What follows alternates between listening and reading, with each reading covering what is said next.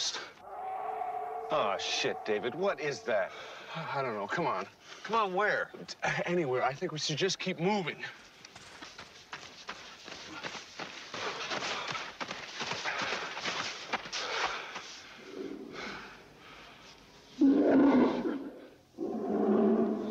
Oh, shit. What is it? Yeah. It's a sheepdog or something.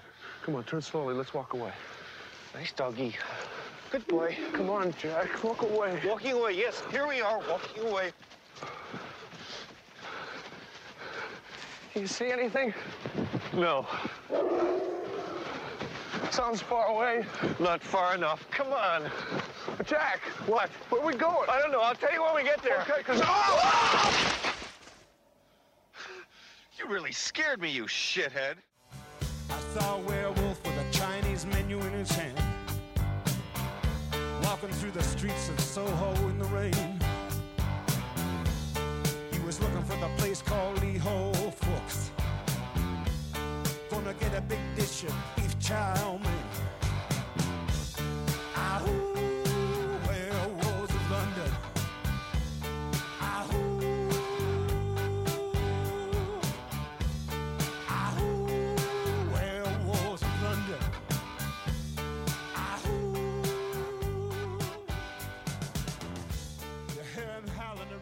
Hello, and welcome to another episode of the Holmes Movies Podcast. My name is Anders Holmes, and I'm joined by my washing machine, which is rolling around in the background, so you're going to have to deal with that for a few minutes. Sorry. Uh, and I'm joined by my brother Adam over Skype in the United States of America. The United States of America. Uh, yes, hello, hi. It sounded like the guy from Blues Brothers. That ain't no Hank Williams song. William Song. hi, Dougie. Um, yeah, um, We like country and western. um, it's a good, yeah, it's it's a new day here. Well, it's not a new day. I'm actually, it's the evening. It must be really late where you were. Yeah, it's just, uh, it's just, it's turned 11:10 in the PM. Right. Um, okay, this is off to a strange start. Um, anyway, um, I'm used to being really tired when I record this, but I'm, I'm, I'm, I'm awake. I'm awake. Um, so um, yes, shall we? Um, shall we get cracking? Let's Yeah. not talk about movie news this time because I don't want to insult anyone else. I just, and I also wanted to say, um, I forgot to mention when we were talking about Marvel that, of course, um, I forgot to mention Black Panther, which had an enormous impact um, pop culture wise in a very positive way, which I feel like is an important footnote to uh, what I was talking about. So, most Marvel films are still shit. I like Guardians of the Galaxy. Black Panther, very, very useful film that I have not seen, but that had big repercussions and and so on and so forth. So You, you know, should, you should add that actually, to the soup. You know, you should check it out. Black Panther's really good. No, I'd like to. I want to. I want to see Black Panther. Uh, but anyway, just I thought I should mention that as a corrective to some of my stringent opinions of the last episode. Uh, I am, in fact, capable of nuanced thought. Yeah. Who would have thought it? Anyway, how are you? I'm good. Yeah, I'm good. Um, been a little. I don't know. I went to a Halloween party over the weekend, so I'm still feeling a little. well, not. It's Wednesday. How much did you drink?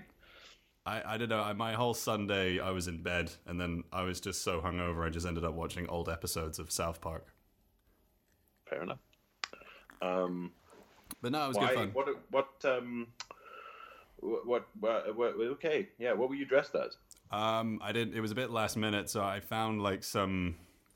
I, it was like some clown costume kind of thing, but it was like a blazer and pants, and the blazer was like half, uh, you know, the card deck. So one side was diamonds, the other side was like clubs and, or dots or something like that. And one of my friends kind of like said, "Oh, it's kind of that's pretty cool. You look like Two Face." You sound like you look like an idiot. Yeah. Do you have this jacket available? Can you show it to me? Uh, it's in a plastic bag, uh, sort of container in in my bedroom at the moment. All right, fine. I have like a, I have I have I have a photo. I took a selfie in of myself because I want because Felina, my girlfriend, wanted to see a photo of me. Can, so can I? Can you show me that on the camera now, please? uh, okay, fine. Yeah, I want to see that. I want to see this garment. I, I, I don't fully. Your description wasn't very brilliant, so I'm not. I'm picturing. I'm not sure what I've got in my Just head. just think demented game show host or something.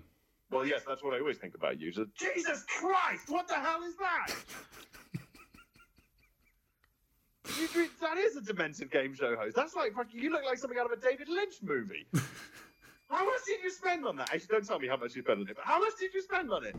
Hold up your hands. Uh, like okay, you what you want? Was it more? Okay, but I'm, I'm going to say this in just saying? dollars. Was it was it more than twenty dollars? It was between twenty and I would say twenty and thirty dollars. Oh, okay, that's not so bad. No, it was fine. It was like Where'd you find it? In a dumpster? no, it was some yeah. Some guy was like Did you kill a clown? Anders? no, a guy was a like it was like you want to buy this costume? It's really good, and I also have frozen yogurt, which I call Frogurt. But be What's careful, the costume is cursed. What's that from? What's that from? It's a Simpsons Treehouse of Horror reference. Ah, Yeah, I but went. you should die before you wake. You'll be sorry. okay. Um. Uh, is Yeah. it still is it still scary movie month then? Yeah, it's still Scary Movie Month here. I've been watching a few uh, modern horror movies. I saw a movie called, um, and a few old ones as well. I saw a couple of. Um, you, you, have you heard of Amicus Productions? No. They it was uh, it was two American guys. They set it up in England, and their sort of main movies that they did were anthology horror films. And their first one that they did was uh, actually a really great film, and I would consider one of my favorite horror movies, Doctor Terror's House of Horrors, with Peter Cushing, Christopher Lee, and Donald Sutherland. So it's basically t- uh, Peter Cushing plays a guy called Doctor Terror who who sits on a train with five or four other people, and he basically like he has these tarot cards and he reads their for- their their future, and then you see that. So each story is like their future that he reads out to them. Cool. It's I really good. sound of that. So a lot of their films are a bit like that. Like the ones I watched were um, Tales from the Crypt, which is basically a people are looking around a crypt, and then the crypt keeper brings them in and shows them and tells them how they're going to die. Is Vincent Price in that? No, but Vincent Price should have been in it. Which I've seen, I've heard of Tales of the Crypt. Okay. Well, there's the TV show that HBO did, and then there's the the film with uh, Ralph. I think it's Ralph Richardson as the the crypt keeper. Oh yeah, I know Ralph Richardson. Yeah, he's in stuff. Yeah.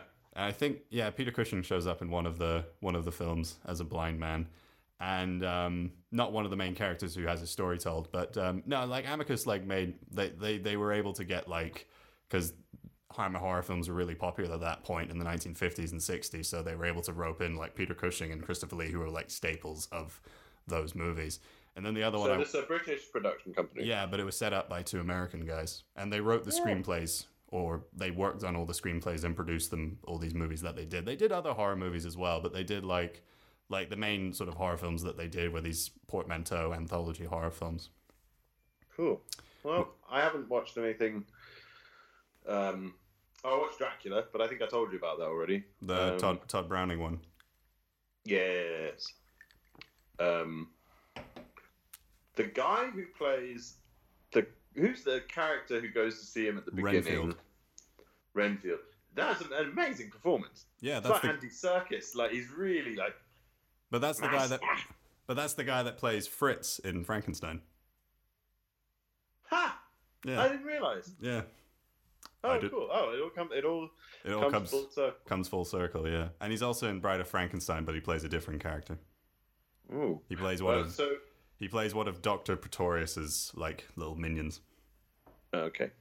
Um. So what are we talking about today? Another black and white movie? Uh, no, we're gonna go a bit uh, a bit more modern, not too modern nowadays, because you haven't seen that many modern horror films apart from maybe. What sort of films these days, and like in the last five years, have you seen like horror Get films? Out. Get Out. Okay. You haven't That's seen. pretty much it. Yeah. Well, that's. Pretty, I mean, yeah. But you haven't seen like any of the Conjuring films or It or anything No, I like that. saw the first Hostel movie. Yeah, you saw that in the cinema. Yeah, that was that was pretty fun. I know I haven't seen um I haven't seen a lot of the um more recent stuff, but you know um that's hardly surprising, given my uh Hmm. giving my taste. Um, so so yeah, what, what are we what are we what's on the what's on the docket Yeah. for today? Okay, so to take you back, I'm taking you back to 1968 or 1969. I can't remember when, but there was a certain film being made in Yugoslavia, a film called Kelly's Heroes. And director, I've, I've, heard of it. yeah, and uh, are director, we talking about Kelly's Heroes? Well, it, it, That's not a scary movie. no, but let me. I'll just. I'm giving it Unless back. you're a German. giving it. it is very funny. Uh, um, I was just Sorry, did you just have a glitch or something? No, I was. Uh, no, uh, what was I talking about? Oh yeah, Kelly's Heroes. Have I broken you? no, Why don't you turn yourself on and off again? See if that works. I'm good. Uh, that wasn't. No, carry on. Cut all No, okay, so director, writer, writer, director John Landis, who's uh, made many great comedy films: uh, Animal House, uh, Trading Places, um, Blues Brothers, which is a classic, one of my favorite movies. He worked on Kelly's Heroes as like you know a guy, you know, like basically a runner. So that was like his first sort of film job. Oh, cool. Yeah, I didn't know that. So he got to meet everybody. There's like the, on the uh, on the behind the scenes of American Werewolf in London, which which is the movie we're going to talk about. There are like pictures of him in Yugoslavia with all the actors and stuff like that. And while he was in Yugoslavia, when they were making the film, there was some odd funeral going on while they where where they were filming, and it was a gypsy funeral. And basically, what, Nice. This is cool. I and, like bas- and, story. and basically what happened was like he there was some they had like a interpreter or a guide or something like that and because he was asking like what's going on over here oh it's a it's a gypsy funeral and basically what happened was is like you just I- got Don Rickles being like, ah, there's a gypsy funeral over there. Um, would you pipe down I haven't Yeah. even asked you yet what's well, I got, I got this fakakta gypsy over here, and there's this Arab. Yeah, and Clint Eastwood's like you hot "What's-" fuck. and Clint Eastwood's like what's going on over there That wasn't very good. I don't I don't think my Don Rickles was very good either. that's fine uh, you cut it out with those terrible impressions? why can't you say something good for a change? Uh, so yeah, but the thing that made it really weird is that the guy was being uh, buried, sort of not like conventionally. He was buried with his head down, with his legs up, as a and with a and with like a wreath of garlic around his neck, so as a as a way to not come back to life.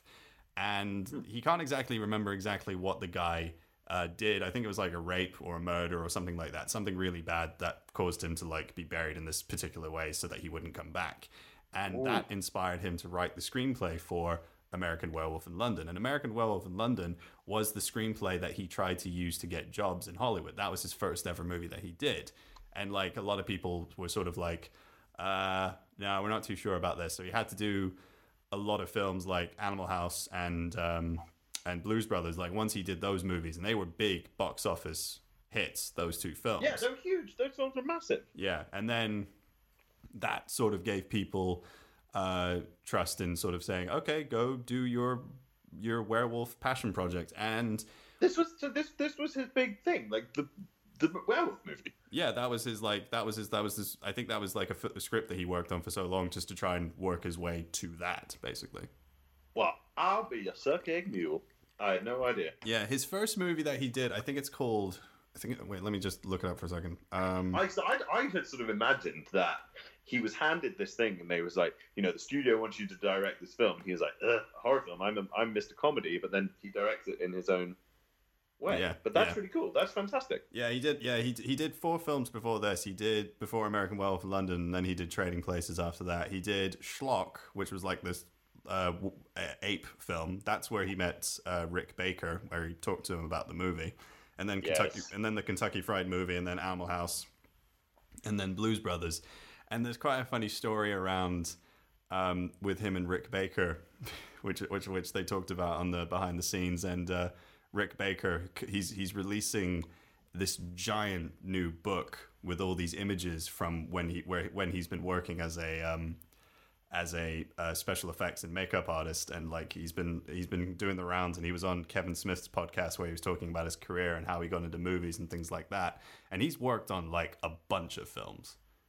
Like Rick Oh, Baker. Yeah. like the guy's done everything. Like he he He's, worked he's he's he's the best in the business. You know, he's one of those guys who everyone just recognizes as like this is the best in the business. You do Mhm. not like Rick Baker is the beginning and the end in terms of this kind of makeup. You know, the, the thing about the thriller video, he did that, Yeah. didn't he? And he did you know this movie and, and, Mhm. and like countless other things. Yeah, I mean, he like they invented the best makeup uh, Oscar for American Werewolf in London, and he Yeah, won, and like he won. that's pretty. That's a pretty good. Not only did you win the Oscar for best makeup, they literally invented the category for you. Yeah, and he won it seven times. That's amazing. Yeah. Well, th th these were the movies that he won it for. He won it for. Okay, so the first one he ever won it for was American Werewolf in London, and then he won it for Harry and the Hendersons, and then he won it for Ed Wood, Nutty Professor, which he worked with Eddie Murphy on that film, and then he also worked on Men in Black. He won an Oscar for that too. He did all the Men in. Black, of course, of course, yes. and How the Grinch uh, Stole Christmas with uh, Jim Carrey. And then the last one that he did was the Benicio del Toro, The Wolfman. Interesting. Yeah. Um, so what was the funny story?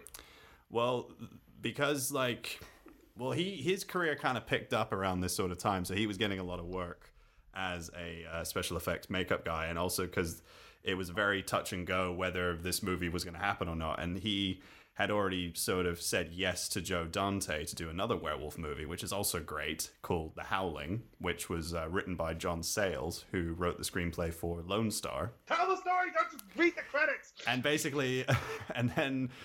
Uh, and then basically, You, Rick- you, you, like, go off into the weeds and read like, and he did this, and he was married to so and so, and then didn't, and then he directed a film called the the the, the Poop Monster in 1987. And it's like, t- tell the story about Rick Baker, please. Yeah, so Rick Baker gets called up by John Landis saying, uh, I'm about to do American Werewolf in London, and we've been talking about this movie for a while, and you've always wanted to do like a werewolf movie, like the, you know, the godfather of werewolf films. So let's go. Let's go to London and make this movie. And he was like, I'm already making The Howling. And then John Landis basically shouted down the phone at, phone at him and was like, You fucking betrayer, and called him all these sort of nasty words. And then Betray. yeah, as like a joke kind of thing. But then, but then uh, Rick Baker at the time had a young uh, protege by the name of Rick uh, Rob. No, sorry, Rob Bottin, who did who ended up doing the makeup on The Howling, and he's also he was the makeup artist on uh, John Carpenter's The Thing. Oh wow. So so it worked out in the end that he was able to jump uh, forward to projects, but like in the behind the scenes of American Werewolf in London, Rick Baker was like, as a, he was like, I don't think John Landis has actually quite forgiven me for going nearly going on to the other film. Well, thank God he didn't. Yeah. Well, I mean, so for those of you who don't know what American Werewolf in, London is about, it's basically about two uh, American. I mean, the the title gives it away. yeah, the title gives it away. Yeah, of course. So yeah, it starts off in the middle of nowhere. I think it's in Wales. The first time you see the two No, main. it's in the north. It's in the north of England somewhere, isn't it? Yeah, I think so. North, uh, kind of close to Scotland, I think. It's yeah, I, it's like the moors and stuff. It's up there. Like I, I always imagined it as like Yorkshire or like Northumberland or something. Oh yeah, it was in Yorkshire. It was Yorkshire. Ah, there you go. Yorkshire's a place. Yorkshire's a state of mind. Fucking hell. All right, carry on. So yeah, they get there. Be they uh, get driven up by some guy, and they're in the back of a truck with a bunch of sheep. So they're lambs to the slaughter, basically. Really sort of tongue in cheek. That's the kind of like humor that you're going to go for in this film. And then they're told to uh, keep to the roads, stay off the moors, and then they stay briefly in this pub called the Slaughtered Lamb with these guys who look at them like, "Who the fuck are you guys? Why are you here? Get lost," kind of thing. One of whom is Rik Mayall, the late great Rik Mayall. Yes, he is in that scene. That's true.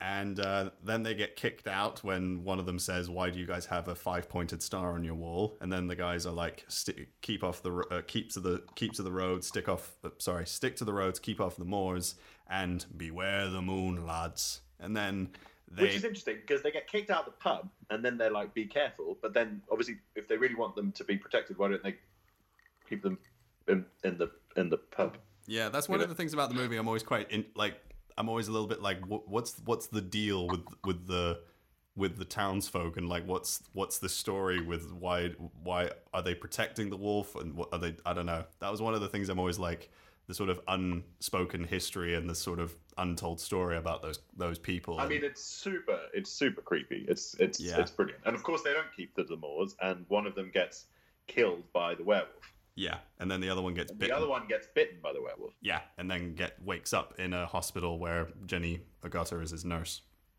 Jenny Agutter oh, It was Agutter, was sorry. the mother of someone I went to both prep school and Westminster with, and I was actually in a play with her son once. And I think, I think, I'm not sure about this, but I'm pretty sure she did my makeup when I was as played a stoat in Toad of Toad Hall when I was nine. I mean, Wow. when I was ten. I can't remember how old I was, um, but she Oh. definitely came to watch a rehearsal I did with her son when we were at uh, Westminster. That's pretty cool. Wow. Awesome. Or you know, Jenny Agutter of Ra- Railway Children and uh, Walkabout fame, and uh, a bunch Logan's of other movies. Logan's I mean, Run. she was also pretty much considered like the like one of the British go-to screen babes at one point. Um, Yeah. No, she was really good. She was great. Uh, like really good actress as well. Like a real sort of go to like for anyone with like screen presence and like really sort of leading lady material. She was yeah, really she's, good. she's a really good actress, I think. Um, the, that bit in the Railway I've not even seen the Railway Children, but I know the bit at the end where she sees her father and she's like, "Daddy!" and runs, to, and it's like everyone just like bursts into tears. It's it's it's um, yeah, she's she's got this um, she's got this English rose quality with an edge, you know. Yeah, she's really good. I I thought she was really good in this film as well. I, I the first film I think I saw her in was the second uh, Child's Play movie, and she was she was quite good in, in that one as well. No, I tell you what, you would have seen her in before that is um, the Eagle has landed with Michael Caine playing a Nazi Oh yeah, that's true. And Donald Sutherland. with Donald Sutherland. Donald Sutherland is in that one as well. He plays an Irishman in that one. I'm an Irish terrorist. Oh god, I can't do Mike. Oh, that I can do Donald Sutherland, but I can't do Donald Sutherland doing an Irish accent. I don't think Donald Sutherland could either. I'm uh, uh, I'm going to kidnap Winston Churchill. I can't do it. Anyway, Eagle has landed. Film about Nazi trying to kidnap Winston Churchill. Incredibly entertaining. Watch it. Wasn't that a Jack Higgins book? It is a Jack Higgins book. The film was directed by John Sturges. Um, it's completely silly, but it's full of brilliant actors and people. And you know, Robert Duvall is in it. Michael Caine, the aforementioned, is in it. Um, you've got uh, you've got an incredible uh, cameo from uh, Larry Hagman, um, of all people. Uh, Donald Who? Pleasence plays Heinrich Himmler. Oh, Donald Uh, Pleasence. Michael yeah. Byrne is in it. Like it's, it's got loads of great people. yeah. Well, Donald Pleasence, he's like a staple in horror. Halloween. Samuel Loomis. Yes. He's good. Um, back to uh, Uh, back to American so, Werewolf. hospital nurse. He falls in love with nurse. She takes him to London, where she lives in in, in completely ridiculous surroundings in like Kensington or somewhere. Yeah. Uh, despite being an NHS nurse, she can afford a flat. I mean, this is clearly set in the 80s. uh, before Thatcher. Yeah. Um, But, eh, but but during all that time when he's in the hospital, he he sees his slowly rotting away friend who tells him to basically kill himself before kill he himself. Before he turns into a wolf and goes out and kills people. And he has that, that incredible nightmare sequence where he envisioned these like monsters killing his family, and then he wakes up, and then he's still in a nightmare, and then he wakes up again. Yeah, that's Uh, that, that, that incredible. The audacity of that scene is amazing. Yeah, I think at the time it was quite innovative, but I feel like if you did that now, it would be a bit like pastiche and cliched yeah, yeah, and whatever. stuff. But someone had to do it first. Yeah, I think he did it pretty well. I think it's very effective because you actually have that moment of like, oh, it's just a dream, and then like out of nowhere, there's like a Nazi stabbing the nurse to death, It's so good. and then Oh he wakes God, up going cool. like, holy shit. So yeah, so and then he he goes on these rampages as a wolf in London, and and there's that amazing transformation scene. Yeah, The the tra- transformation scene, which um is is like John Landis just like it just just uh, no sorry Rick Baker sorry just Yeah. like like okay you want to see Yeah, it's basically like with with this film, they you know because I think like the the like in the Howling, in some of the transformation sequence, it's really like slow, but they kind of cut away, and then like there's more added to it and things like that. And I mean the transformation sequences in those films are pretty good too. And also like if you if you go back to the Lon Chaney Jr. Wolfman, it's just like a sequence of dissolves. Like, you know, there's like a moment where like an actor's like rolling around and like, oh my god, something's happening to me, and then a woman's reacting to something happening off screen, and then like, ah, and then next shot is like full on Wolfman costume. And like I think they shot the movie, I think, in sequence because I think Rick Baker wanted a lot of time to do to figure out what the the, the transformation and the werewolf was going to look like. And I think that's like halfway it's like bang on halfway through the film basically yeah, that's scene like pretty halfway through the movie, and the sequence is pretty long, and Blue Moon is playing in the background, and like just it looks painful. Like when I still when yeah I watch, it's like proper body horror like yeah, ah, yeah And it's like- sense chills up it's- it's in daylight like not daylight it, it's in it's in a lit room you don't it's not hidden in darkness like you see everything like you just see him like growing hair growing on his body his head like extending and his hands extending as well and uh, like David Naughton when like he met Rick Baker. Rick Baker was like, "I'm gonna. I feel so sorry for you of what we have to do to you in this movie, like putting on all the makeup and stuff like that." Yeah, it would have taken days, wouldn't it? Yeah, I think. Um, it, I that think. sequence. I mean, if you haven't seen this film, that sequence is is why, one of the reasons why it's really famous. But I also really like the some of the London stuff. Like I think the the way they use London is ingenious. Like they use the old, and obviously Tottenham Court Road Station doesn't look like this anymore. But they use the old Tottenham Court Road Station brilliantly um, in this chase sequence where you don't actually see the wolf, No, you but you don't. get this, and, and, and it's like straight out of a Val Lewton movie. Yeah. Um, I, it reminds me a lot of Cat People. This bit where Yeah. the, the hapless, um, uh, you know, uh, commuter, you know, lone commuter gets gets chased down by the wolf. Um, uh, that's that's a really brilliant bit. Yeah, but I even even like when there's like the camera's like there's like that big wide when it's uh, pointing down and it's it's it's at the top of the escalator and he's like on the escalator and he's trying to back up a bit and then you see the wolf like a little bit like you yeah, see yeah, yeah. See really it on cool. all it's on that. All fours and stuff. They just show you just enough, you know. yeah, Um, it's a really cool sorry, effect. there's a dog who lives downstairs who, um, is, yeah, it's quite a yippy one. Um, I think Lily might be coming home. Oh, okay. Um, but um, I didn't I didn't hear the dog, so it was fine. Yeah, well, you might be able to hear it on the playback. I don't know. Yeah. Um, but um, but yeah. So um, so what's the um, I think one of my favorite moments in the movie is when he wakes up in London Zoo after his first night of rampage as a werewolf, and he's in the werewolf enclosure, and he doesn't have any idea how. There's no werewolf enclosure, doofus. It's the wolf enclosure. Wo- wo- wolf enclosure. So- Speaking of which, that wolf enclosure appears in two of the great films of the 80s, namely this and Withnail and I. oh, really? I didn't know that. Oh, right. Yeah, because that's at the end of Withnail where he, he's in Regent's Park and he's um, quoting Hamlet to the wolves. Oh, that's a great scene. Um, yeah, so they, uh, this just just occurred to me. Yeah. Um, you know, always, always, always making connections. I am. But Yeah, anyway, what, so what are you saying? Yeah, yeah, love I just, that. I just really like that scene, and he just like grabs the balloon and like tries to like hide his nakedness from everyone. I thought I just, I just think like, I just, like the sort of tongue in cheek aspect of the of the film is really funny, and it just you. You're not really quite sure if it's supposed to be like a horror movie or a comedy, but it just feels like it's a blend of both. And I feel like this movie was pretty inspirational for movies like Shaun of the Dead, which is in the same sort of ballpark. Like it's a horror mm-hmm. movie and a comedy at the same time. Like it, it's really good at blending both and makes it, you know, makes it work seamlessly, in my opinion. Yeah, um, I think that's a really good point. I, I do, I, I do think it. The fact that this movie plays it for laughs means it can. It, it, just, it means it, it doesn't fall into the camp horror bracket. You know, it knows it's being silly. It knows it's over Mm. the top. It knows it's it's it's a it's a ridiculous plot, and it doesn't get bogged down in that. And it has that John Landis kind of insouciance that he Yeah. Has in um, that he displays in the Blues Brothers and other films, where he just allows for so much silliness, and it gives this great levity to the film.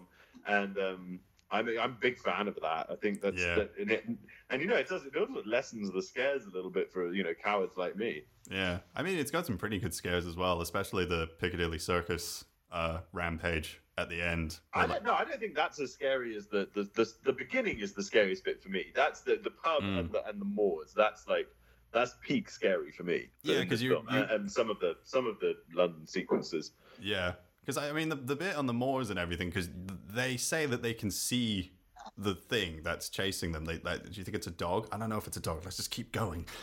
And um, Yeah. I just think it's you know I mean you were saying about Val Lewton, uh, cat people, but also like movies like Jaws and Alien. You barely see like the Alien and Alien has about I, I would say at least ten minutes of screen time. Most of it is like in like shadows and like quick like just cuts of everything, but you can just tell that it's this big scary thing that that that that, that the actors are physically reacting to.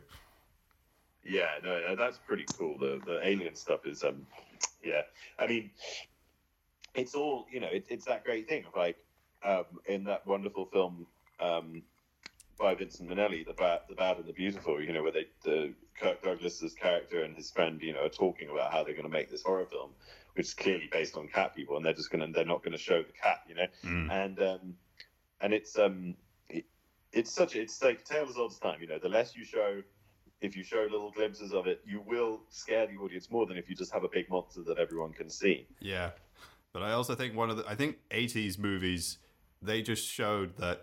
I mean, like in the '80s, like practical effects were like you know makeup artists were like rock stars almost. Like people were like you know people like Rick Baker and Tom Savini. People were like they were like they looked to them as like idols. Like you could just go nuts with blood and effects in those movies, and it just just shows like you know like practical effects. You know, I'll take that over CGI any day of the week. Couldn't agree with you more. I think it's brilliant. Yeah. Yeah. And, and, and it's funny how it's coming back around now that people are going back to practical effects because they just have so much more like there's so much mm. more tactile, so much more real feeling. Yeah, I mean that's one of the reasons why Rick Baker retired. He he got tired of, in in his words, he didn't like going into a film where someone hired him for a job and not really allowing him to do that job.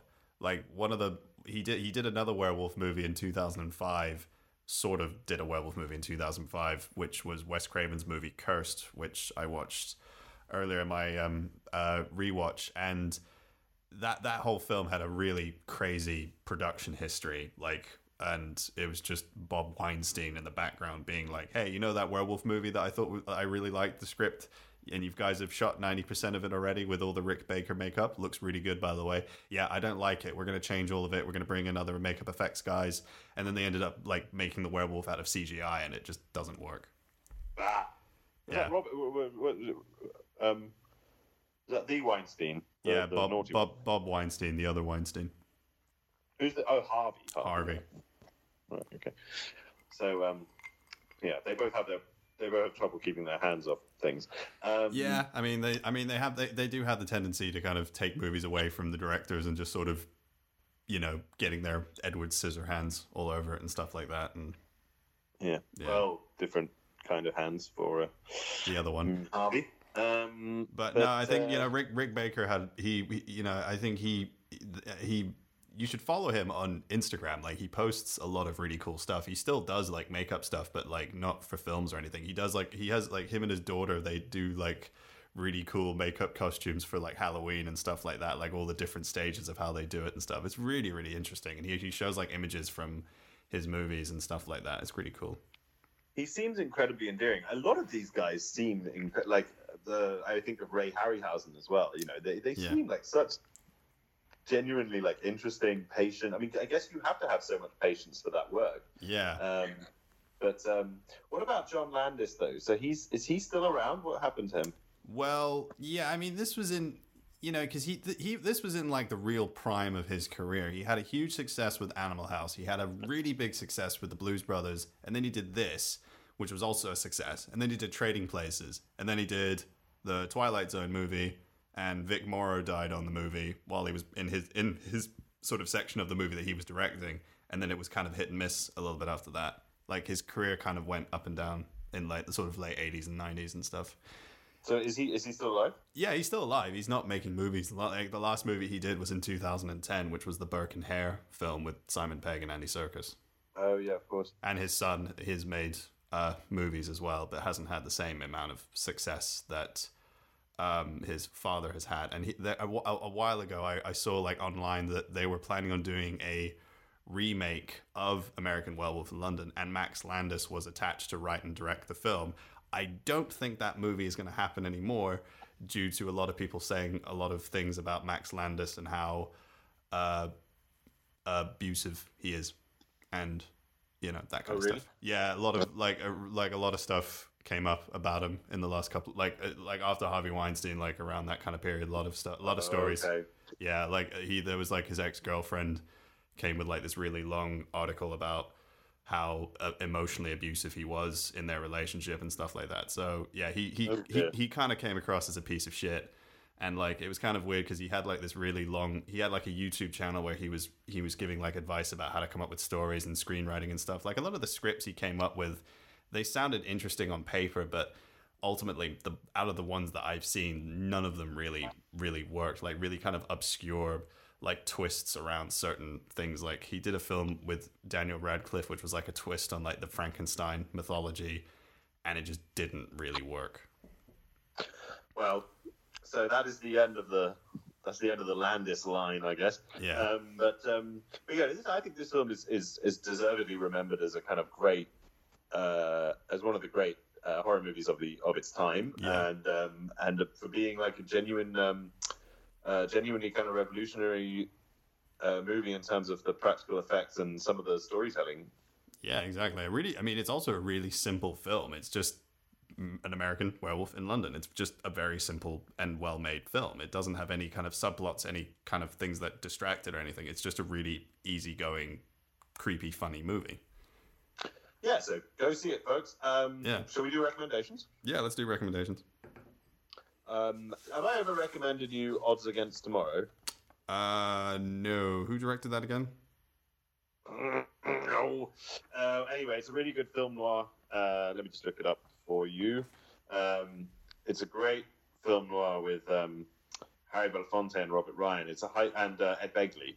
It's a heist movie, um, which uh, is largely filmed in New York. In fact, all filmed in New York, um, and it um, it's got it's very concerned with um, anti-black racism.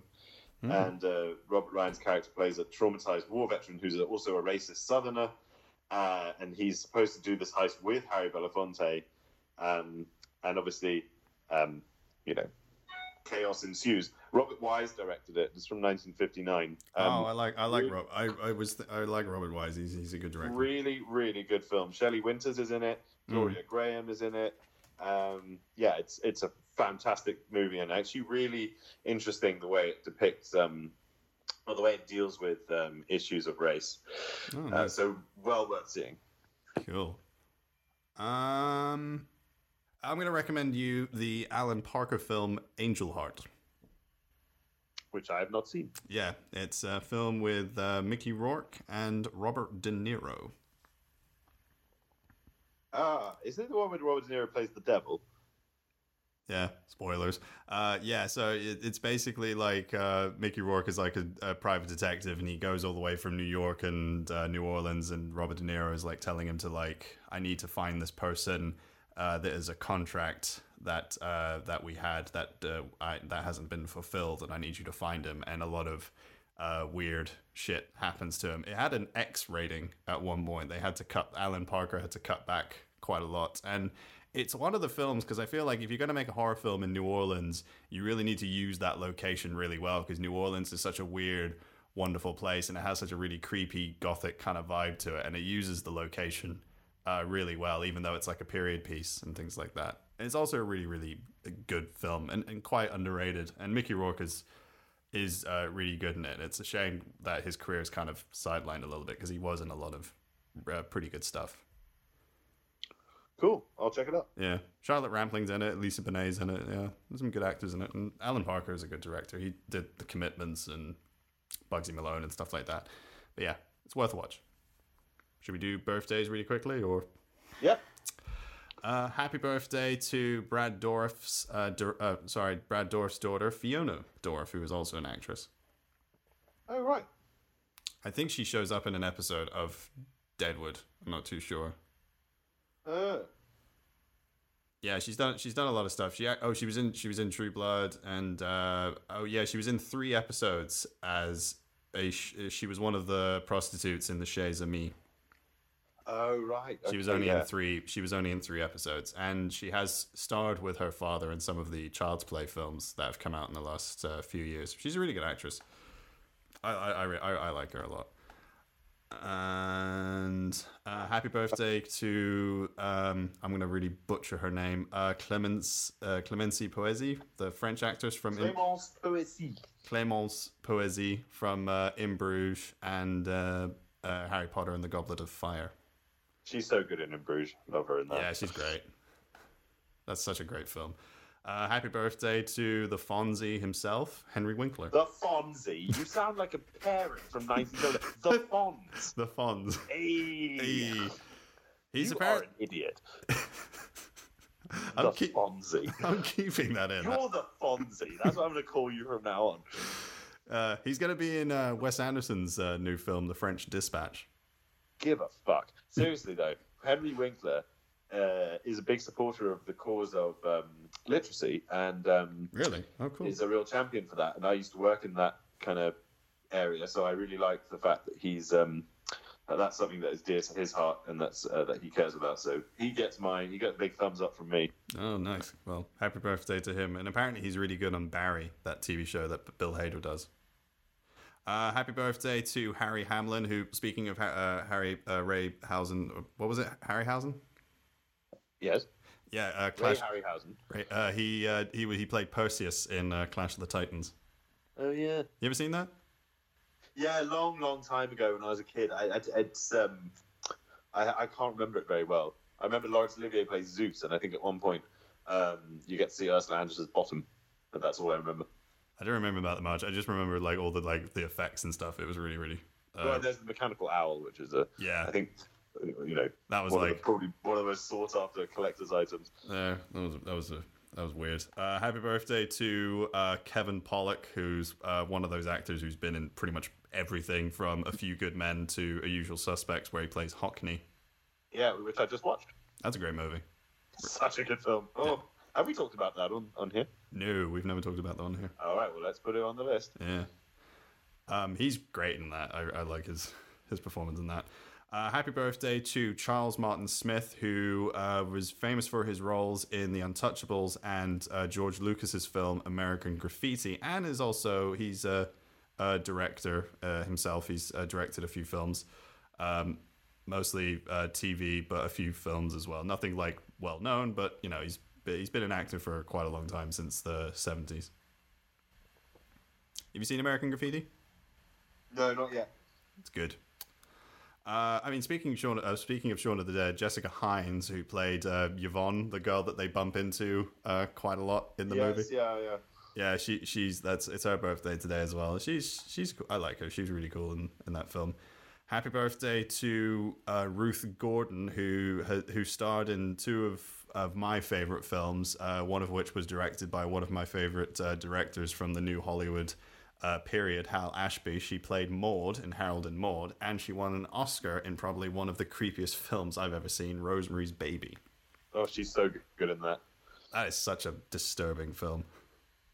Oh, look, I'm just looking at the page, and it's uh, Leon Rippy's birthday today. Yeah. well, speaking of Deadwood, Yeah, he- Tom Nuttall.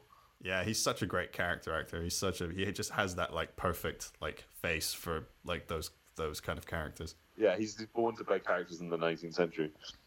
Uh, happy birthday to English actress uh, Juliet Stevenson, uh, who's Oh yeah, she's brilliant. Bend It Like Beckham, Truly Madly Deeply, uh, sorry, Truly Truly Madly Deeply, and a bunch bunch of other movies. Um, she's great as well. Michael Winner, Oh director of Death Wish. Yeah, and he also directed um, uh, a creepy satanic movie from the 70s called The Sentinel, which I thought was quite. Ugh. Uh, Uh, he directed that weird Western Lawman where he can't stop zooming. Oh, yeah, that was weird.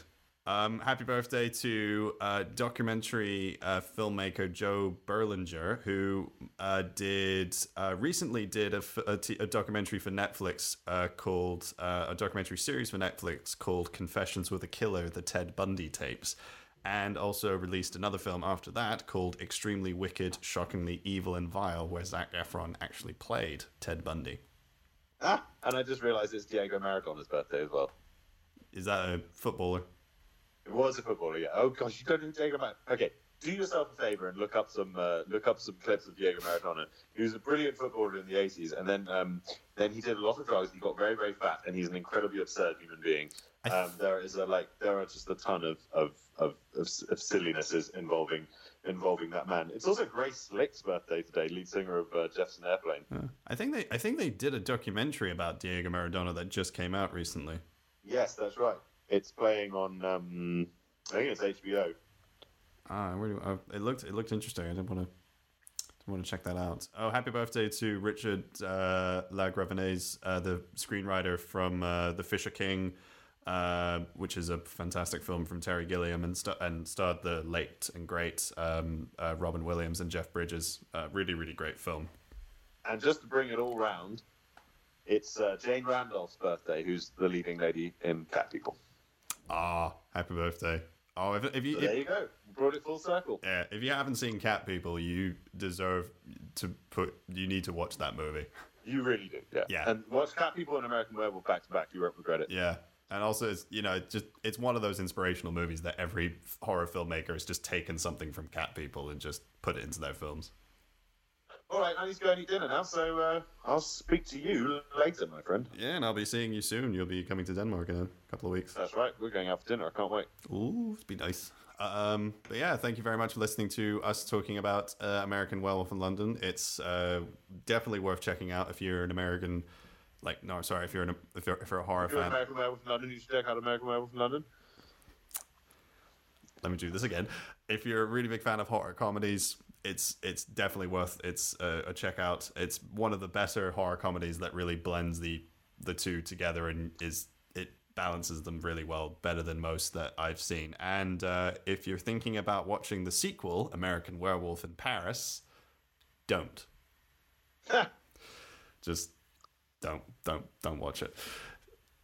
It's not really good. All right, let's go. Yes, yes, you the point. anyway, yes, you can uh, subscribe to uh, Before you start talking about that for half an hour. Yeah. Um. What was I about to say? Oh yeah, you can subscribe to the podcast. Subscribe, rate, review. You can subscribe to the podcast on iTunes, uh, on Apple Podcast, where you can uh, leave us a review. So do feel free if you like the podcast to rate us and look good to hear what people have to say. You can also send us an email to homesmoviespodcast at gmail.com. You can follow us on Twitter at homesmoviespod. Uh, you can follow me on Twitter. I'm Fabricius. Well, I'm at Fabricius91. F A B R I C I U S 91. Adam is the Northampton Dane. Yep. And you can also follow us on Instagram. I'm Anders F. Holmes. Adam is adam.h.f.holmes. And is there anything you want to plug or anything like that? No, um, no, no, no, there's nothing I want to plug. Cool. All right.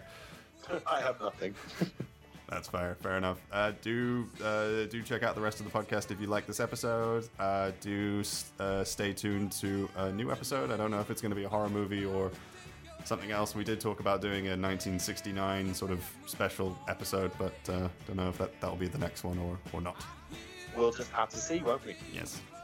Keep you on your toes. But anyway, yes. And remember, keep off the moors, stick to the roads. Beware the moon. Beware the moon. I see bad moon rising.